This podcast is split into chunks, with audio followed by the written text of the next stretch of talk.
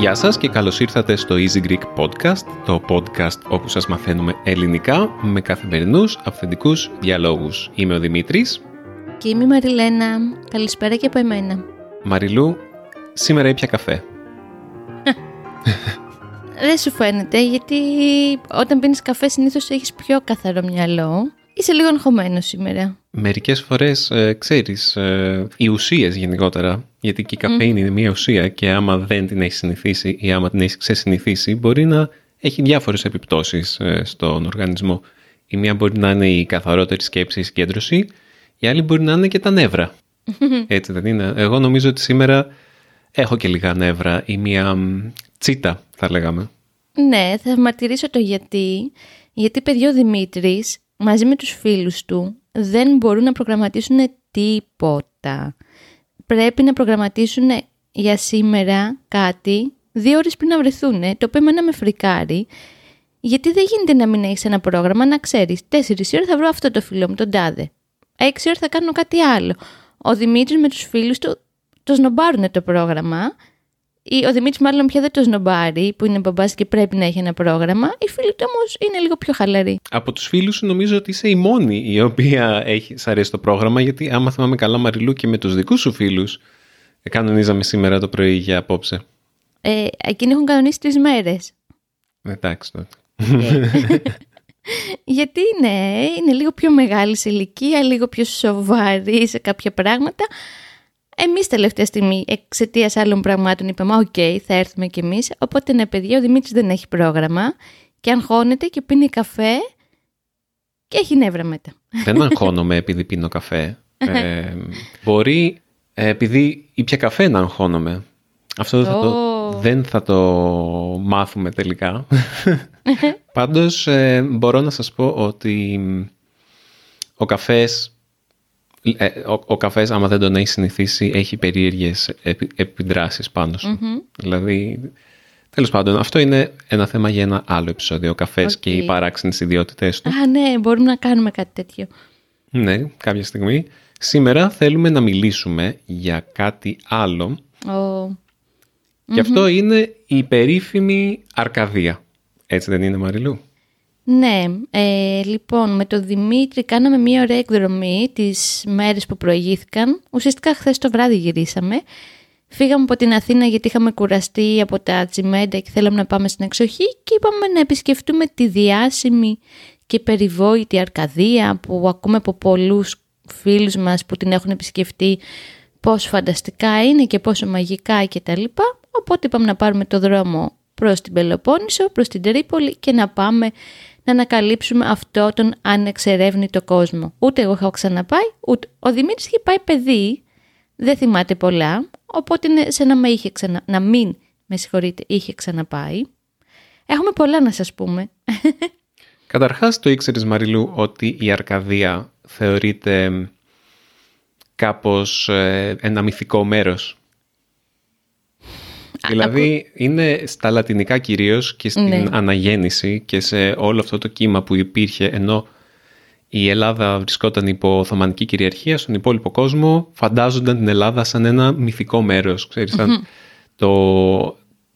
δεν, δεν ήξεραν τι υπήρχε στην Ελλάδα και όταν ήρθαν οι πρώτοι περιηγητές ξένοι, ξέρω εγώ, Άγγλοι, Γάλλοι, Γερμανοί, περίμεναν να βρουν αυτά τα οποία είχαν διαβάσει από τους Ιταλούς της αναγέννησης είχαν ακούσει, είχαν δει σε πίνακες ε, και είχαν εμπνευστεί για παράδειγμα από την αρκαδια που εκείνη την εποχή το όνομα Αρκαδία ήταν ίσο με τον... Ε, σήμαινε παράδεισος. Επίγειος Ήτανε, παράδεισος. Ναι. Ήταν ο επίγειος παράδεισος, μια βουκολική, αγροτική, ιδηλιακή περιοχή, η χώρα, όπου δεν υπήρχε κανένα πρόβλημα και όλα κυλούσαν αργά και όμορφα.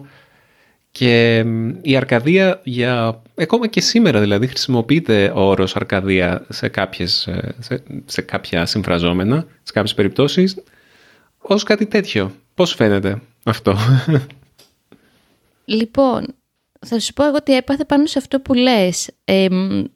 δεν είχα διαβάσει την Αρκαδία, απλά είχα ακούσει από τις ιστορίες των φίλων μου.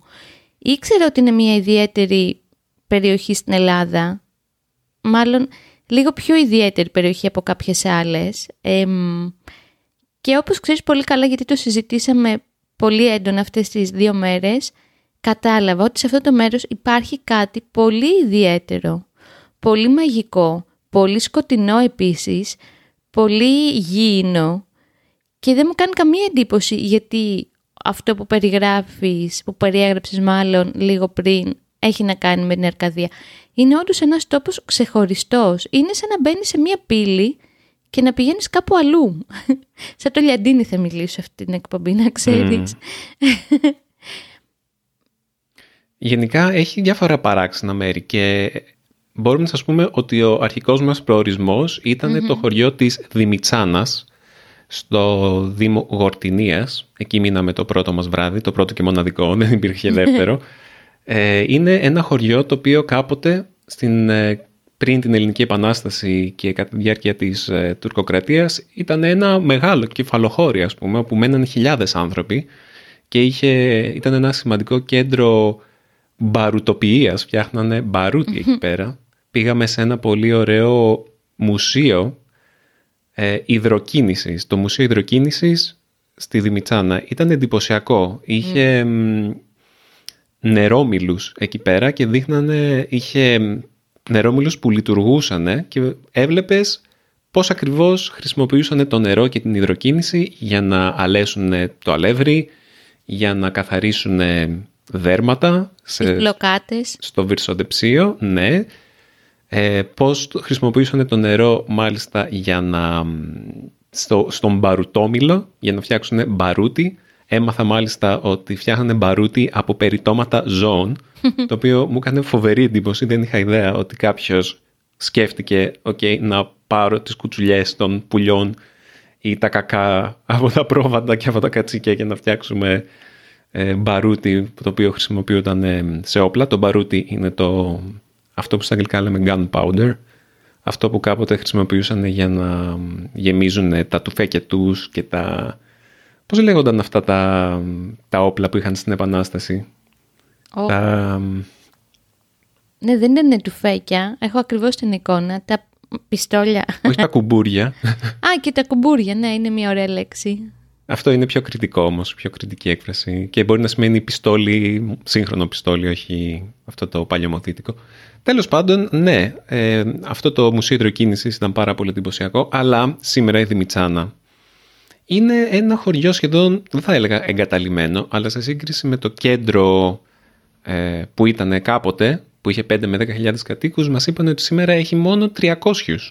Το οποίο είναι εντυπωσιακό. Και έχει 300 κατοίκους που άμα πας μία καθημερινή χειμώνα θα δεις τους 8 από αυτούς. Εντάξει, Οπότε, υπερβάλλεις. Εντάξει, τους 18. Οπότε και αυτό με αγρίεψε επίσης, γιατί εγώ ως παιδί της πόλης, που δεν ταξιδεύω πολύ το χειμώνα γιατί μου αρέσουν πιο πολύ τα νησιά το καλοκαίρι, πήγα εκεί και είχε αυτή την ησυχία που ο Δημήτρης τη λατρεύει και μένα με αγρίεψε. Με κάνα διάφορες περίεργες σκέψεις. Δεν φταίει η Δημητσάνα σε αυτό, φταίει το κουφιό μου το μυαλό.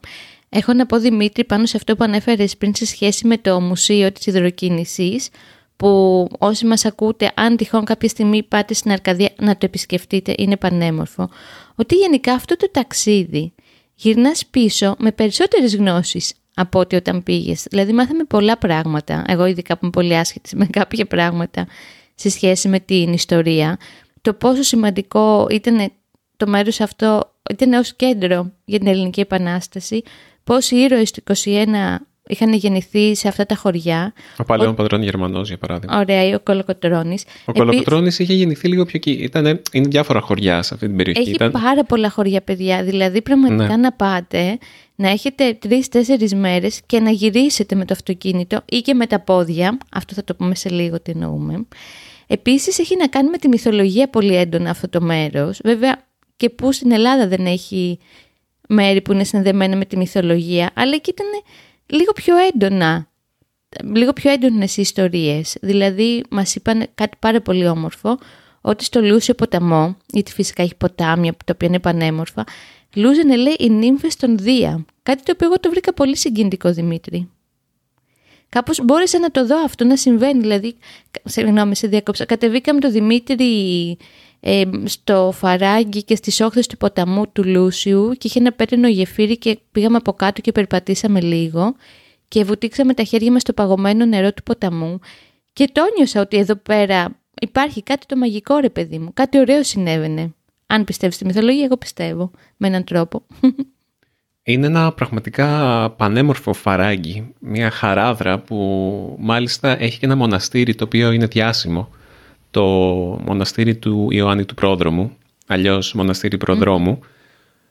Πήγαμε εκεί ε, με το αυτοκίνητο και περπατήσαμε λίγο. Είναι ένα μοναστήρι το οποίο είναι πραγματικά κρυμμένο στη χαράδρα και δεν μπορείς να το δεις από παντού. Πρέπει να το ψάξεις και να, και να πας κάπως πλαγίως και να, να γλύψεις τον βράχο κατά κάποιο τρόπο. Εντάξει, υπερβάλλω, αλλά είναι πραγματικά ένα μοναστήρι χτισμένο πάνω στο βράχο και μάλιστα είναι πάρα πολλούς αιώνες. Νομίζω αυτό το μοναστήρι υπάρχει πάνω από χίλια χρόνια εκεί. Ναι, μου πες 1200 χρόνια. Ναι, άμα θυμάμαι ε. καλά. Είναι ένα... Θυμήθηκα όταν ήμασταν στη Δημητσάνα και σκεφτόμασταν τι να κάνουμε στην περιοχή. Θυμήθηκα όταν ήμουν πολύ μικρός ότι είχα πάει με τον πατέρα μου μια πεζοπορία πολύ μεγάλη και ότι είχαμε περπατήσει κατά μήκος ενός ποταμού και μετά είχαμε πάει σε ένα μοναστήρι το οποίο ήταν πάνω σε ένα βρά... ήταν στην πλαγιά ενός βράχου. Ε, μάλλον αυτό θα ήταν, δεν έχει πολλά τέτοια. Και τότε έκανα τη σύνδεση ότι μάλλον περπατήσαμε 16 χιλιόμετρα από τη Δημητσάνα κατά μήκος του Λούση ποταμού κάτω στη Χαράδρα και ανεβήκαμε μετά στο μοναστήρι προδρόμου ε, και τότε, όταν ήμουν παιδί, θυμάμαι ότι όταν είχα ακούσει ότι θα περπατάγαμε 16 χιλιόμετρα, ήθελα να βάλω τα κλάματα. Μπορεί να τα είχα βάλει κιόλας, δεν ξέρω. Δεν θυμάμαι πια. Αλλά όταν το κάναμε, ήμουν απλά περήφανος ότι είχα περπατήσει 16 χιλιόμετρα. Ένιωθα απλά ε, πάρα πολύ καλά με τον εαυτό μου. Και μάλιστα σε τέτοια μαγικά μέρη. Δεν περπάτησες 16 χιλιόμετρα στην Αθήνα, ξέρω εγώ, να πας από εδώ στην Παλίνη. Περπάτησες μέσα σε ένα φαράγγι Γενικά μας σας αρέσει η άγρια φύση ή η φύση, δεν ξέρω αν θεωρείται άγρια. Άμα σας αρέσουν οι εναλλαγές στη φύση. Γιατί με τον Δημήτρη μελετήσαμε λίγο το χάρη της περιοχής όταν φτάσαμε και είδαμε ότι υπάρχει έτσι μια κυκλική διαδρομή ας πούμε η οποία ξεκινάει από τη Στεμνίτσα και μπορεί να καταλήξει στη Βιτίνα και είναι απαράμιλου κάλους, ότι είναι ιδιαίτερης λέει ομορφιάς. Και εννοείται πήραμε το αυτοκίνητο και πήγαμε βόλτα να δούμε τι σημαίνει αυτό και βρεθήκαμε παιδιά από εκεί που ήμασταν στα φαράγγια και στους ποταμούς και βρεθήκαμε και σε, μια, ας πούμε, σε ένα ανοιχτό μέρος με ελιές, βρεθήκαμε ανάμεσα σε έλατα, πανύψηλα, πανέμορφα και μάθαμε, μας είπε ο κύριος Γιάννης που γνωρίσαμε χθες, ότι είναι ένα από τα τρία μέρη στην Ελλάδα που έχουν μαύρα έλατα. Οπότε, άμα σας αρέσει η φύση και σκοπεύετε να ταξιδέψετε στην Ελλάδα, βάλτε στο χάρτη σας και στο μυαλό σας να πάτε στην Αρκαδία λίγες μέρες. Συμφωνείς, θα το πρότεινες; Το Μέναλο, γιατί ήμασταν στο Μέναλο εκεί, ήταν ε, γυρίζοντας, δηλαδή κάνοντας το κύκλο από τη Στεμνίτσα, το Λούσιο και εκείνη την περιοχή, ε, πηγαίνοντας πίσω στη Βιτίνα, περάσαμε ναι μέσα από το δασος μιλάμε κάτι πανύψηλα έλατα, 20 και παραπάνω μέτρα σε ύψος, ήταν μια πεντακάθαρη ηλιόλουστη μέρα και πάλι δεν έφτανε το φως του ήλιου κάτω στον δρόμο. Ήταν τόσο πυκνή η βλάστηση από τα έλατα. Και είχε και χιόνι, όμως δεν χιόνιζε. Ήταν όπως σας είπα πεντακάθαρη μέρα και ήταν απλά μια μαγεία να οδηγούμε μέσα από το, από το, από το χειμερινό δάσος. Και φτάσαμε σε, αυτή την, ε, σε αυτό το μικρό χωριουδάκι όπως ανέφερε και η Μαριλού, την Ελάτη και γνωρίσαμε τον κύριο Γιάννη τον Μάγειρα και με ρώτησα αν θα το πρότεινα. Εννοείται πως θα το πρότεινα και όχι μόνο θα το πρότεινα. Θέλω να επιστρέψω το συντομότερο δυνατό και να κάνω το υπόλοιπο της πεζοπορίας που ξεκίνησα όταν ήμουν παιδί από ό,τι φαίνεται. Γιατί υπάρχει μια πεζοπορική διαδρομή 75 χιλιόμετρων που μπορείς να κάνεις στο Μέναλο. Το Μέναλο, παιδιά, είπαμε ότι η Αρκαδία έχει μεγάλη σχέση με την ελληνική μυθολογία. Το Μέναλο υποτίθεται πως ήταν το βουνό του Πάνα, του θεού του τραγοπόδαρου Πάνα. Και μας είπε και ο κύριος Γιάννης ότι είναι το βουνό που γεννήθηκε ο Δίας, αλλά νομίζω αυτό το διεκδικούν πάρα πολλά βουνά στην Ελλάδα. Δεν μας το είπε αυτό. Ναι, μας το είπε Δημήτρη, αλλά γέλασε. Και μετά λέει κρατήστε ότι εδώ πέρα ουσιαστικά ήταν το βασίλειο του πάνω, πούμε, ότι εδώ πέρα πέρναγε πάρα πολύ ωραία με τις φλογέρες του και με όλα του. Δεν γεννήθηκε ο Δίας σε, εκείνο το, σε εκείνη τη σπηλιά στην, στην Κρήτη. ναι. που είχαμε πει και στην παράξενη Ελλάδα. Γι' αυτό μας το είπε και μετά γέλασε και είπε ότι αυτό αγνοήστε το σε πληροφορία, κρατήστε κάτι που υποτίθεται ισχύει ή δεν το διεκδικούν άλλα μέρη στην Ελλάδα. Τώρα που παίζει τα μονοπάτια, αν κάποιος θέλει να το, να το ψάξει, ε, έχουν χαρτογραφηθεί πολλά μονοπάτια στην Αρκαδία και εμένα μου αρέσει πάντα, μια και το ανέφερα πριν, όταν οι διαδρομές είναι κυκλικές, οπότε δεν ξεκινάς κάπου και φτάνεις στην άλλη άκρη και δεν ξέρεις τι να κάνεις. Είναι κυκλικές λοιπόν οι διαδρομές στα μονοπάτια.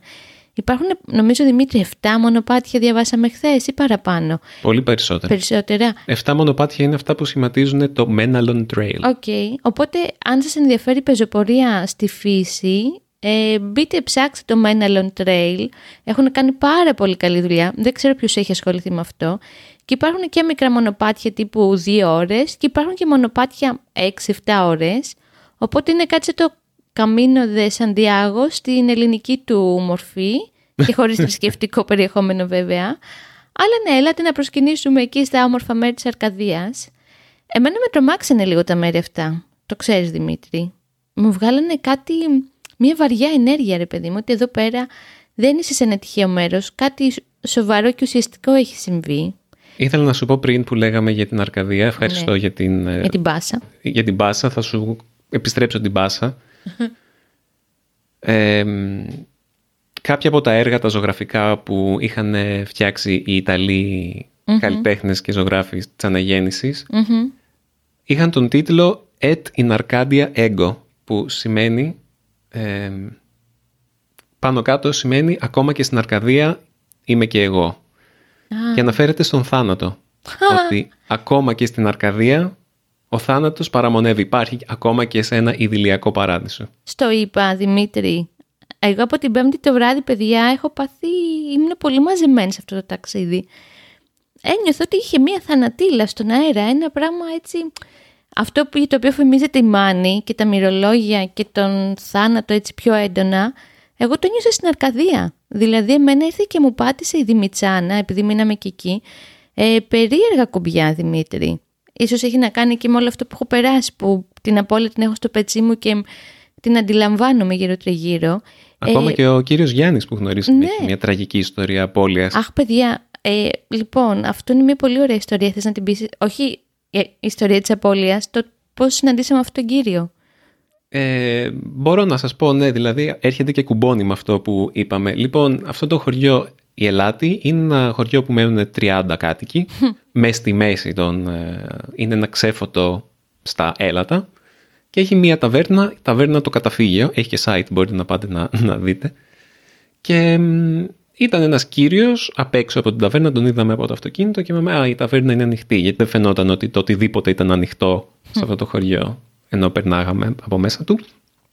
Και πήγαμε και τους είπαμε «Είστε ανοιχτά, ναι, ναι» και του πιάσαμε κουβέντα, πάρα πολύ φιλικός, πάρα πολύ εγκάρδιος και είναι ο κύριος που μας είπε για τον Πάνα και μας είπε για διάφορα άλλα πράγματα για την περιοχή και άρχισε να μας λέει την ιστορία της ζωής του και ανέφερε ότι ε, όταν η γυναίκα του ήταν έγκυος στο τρίτο τους παιδί σκοτώθηκε, έπεσαν, ε, έγιρε μια νταλίκα, δεν ξέρω τι έγινε ναι. και έπεσαν ε, μπάζα πάνω της και τη σκοτώσανε καριέα.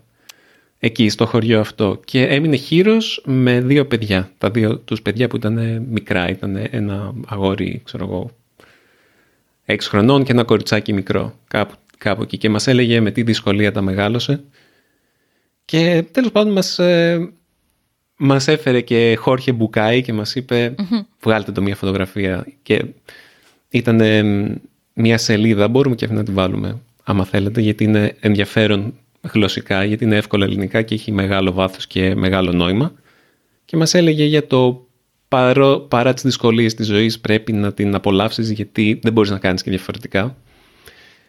Και ε, την Αρκάντια έγκο ακόμα και στην Αρκαδία υπάρχει ο θάνατος αλλά ο θάνατος υπάρχει παντού οπότε αυτό δεν, δεν αποτελεί έκπληξη έτσι δεν είναι Μαρίλου πάντως αυτός είναι Ήταν, νιώσαμε γνωρίζοντας αυτόν τον ε, κύριο ότι δεν είναι τυχαίο που περάσαμε από εκείνο το σημείο και γνωρίσαμε τον κύριο Γιάννη. Ξέρεις τη Δημήτρη, το έζησες αφού ήμασταν παρέα. Ε, όταν ο κύριος Γιάννης άρχισε να μας λέει αυτήν την ιστορία, εγώ έβαλα αμέσως κλάματα τα οποία δεν μπορούσα να τα ελέγξω γιατί ήταν, ένιωθα σου λέω πολύ έντονα το συνέστημα ότι εδώ το πράγμα έχει σκοτάδι και ένιωθα και άβολα που το ένιωθα αυτό γιατί όλοι ξέρεις μου λέγανε πω Δημητσάνα θα φας την τέλεια πορτοκαλόπιτα και είναι φανταστικά που τη φάγαμε την τέλεια πορτοκαλόπιτα αλλά εμένα μέσα μου κάτι με έτρωγε, κάτι πολύ σκοτεινό και υπαρξιακό και ήρθε αυτός ο κύριος και σαν να μου επιβεβαίωσε όλο μου το συνέστημα της εκδρομής. Και ένας λόγος που έκλεγα ήταν γιατί άκουσα αυτήν την ιστορία και στην αρχή νόμιζα ότι σκοτώθηκαν και τα παιδιά του και τρελάθηκα. Ευτυχώς είχα καταλάβει λάθος. Και από την άλλη ήρθε και με επιβεβαίωσε το τι ένιωθα 30 ώρες που περάσαμε από αυτό το μέρος. Από την άλλη και εγώ θέλω να ξαναπάω. Γιατί όπως λες και εσύ έτσι και λίγο ο θάνατος είναι παντού και η μαυρίλα αλλά αυτό είναι μέσα στη ζωή και γιατί ταυτόχρονα με αυτό είναι και η ζωή πολύ έντονα στην Αρκαδία γιατί βλέπεις όλα αυτά τα χωριά που έχουν επιβιώσει το χρόνο και πώς οι οικογένειες μεγάλωσαν εκεί και έχει γεννηθεί και ο αγαπημένος μου τραγουδιστής στην Αρκαδία, ο Βασίλης Παπακοσταντίνου. Και δεν χορταίνει το μάτι σε ομορφιά παιδιά, δηλαδή και να αλλάσει το τοπίο τόσο όμορφα και τόσο συχνά και από εκεί που βλέπεις τις χαράδρες ξαφνικά βρεθήκαμε στην αρχαία Γορτινία και είχε κάτι από μινάρια ενός ασκληπίου που προφανώς πηγαίναν εκεί για να θεραπευτούν στην αρχαιότητα και τα γάργαρα νερά που κυλούσαν, δεν, δεν ξέρω, ήταν ένας τόπος που σίγουρα τον παίρνεις μαζί σου όταν γυρνάς στην Αθήνα ή όπου μένεις τέλος πάντων. Δεν είναι ότι πήγαμε εκδρομή και τέλος. Σε καλεί αυτός ο τόπος γιατί έχει πολλά πράγματα να σου δώσει και πολλά πράγματα να μάθεις. Φτάσαμε σε σημείο με τον Δημήτρη να πιστεύουμε ότι υπάρχουν και φαντάσματα. ναι, γιατί στο δωμάτιο του ξενοδοχείου μας ε, ακούσαμε πέντε ώρα το πρωί χτυπήματα στην πόρτα. Ξεκάθαρα. και μετά ακούσαμε και φωνές. και λέμε, το άκουσα και εγώ και η Μαριλού το άκουσε και λέμε... Ε, Ο Κολοκοτρώνης. ναι. Και μετά από 40 λεπτά, αφού είχαμε ξαναπέσει για ύπνο, με χίλια ζώρια, ξανακούσαμε χτυπήματα. Παιδιά, εγώ τρόμαξα τόσο πολύ. Δεν δε, δε, δε μπορούσα να κοιμηθώ. Και δεν μάθαμε ποτέ τι έγινε πραγματικά. Ρωτήσαμε τον, ε, το παλικάρι στη ρεσεψιόν την επόμενη μέρα. Μας είπε, ναι, είχαμε μια άφηξη 4,5 ώρα το πρωί, μπορεί να ήταν αυτή. Δεν θα μάθουμε ποτέ. Και αυτό και ήταν το αστείο. Όταν πήγα και του το είπα, ήταν έτοιμος να ακούσει αυτό που ήμουν έτοιμο να του πω. Τέλος πάντων και μου λέει: Ξέρεις κάτι, δεν έχουμε φαντάσματα, ε. Τι θα έλεγε ότι έχουμε; Ναι, αυτός... Σιγά μην ξαναπηγαίναμε. αυτό... Καλά, εγώ δεν ξαναπώ να μείνω εκεί. Ήταν πάρα πολύ ωραία με τέλειο πρωινό και τέλεια θέα. Αλλά δεν ξέρω, θα δοκιμάσω κάπου αλλού να μείνω την επόμενη φορά. Εξαρτάται πώς θα το πλασάρεις, Μαριλού. Τα πάντα έχουν να κάνουν με το marketing. Αν ναι. πεις στοιχειωμένο, έχουμε στοιχειωμένο ξενοδοχείο, ελάτε, οι λάτρε και κυνηγοί φαντασμάτων θα πηγαίνανε. και δεν έχουμε και λίγους στην Ελλάδα. Εντάξει, ναι. Σκέψου ότι γίνεται επιτυχία ότι το Stranger Things με ένα τέρας που θέλει να φάει τα πάντα είναι σούπερ διάσημο. Άσχετο λίγο, αλλά αυτό σκέφτηκα τώρα. Τι άλλο, για τη γαστρονομία; Λύνοντας. Όχι, δεν θα πούμε για τη γαστρονομία. Ωραία, okay. θα πούμε, μπορεί να το έχουμε ξαναναφέρει σαν ταινία. είναι το Αρκαδία Χέρε. Εγώ δεν το έχω δει.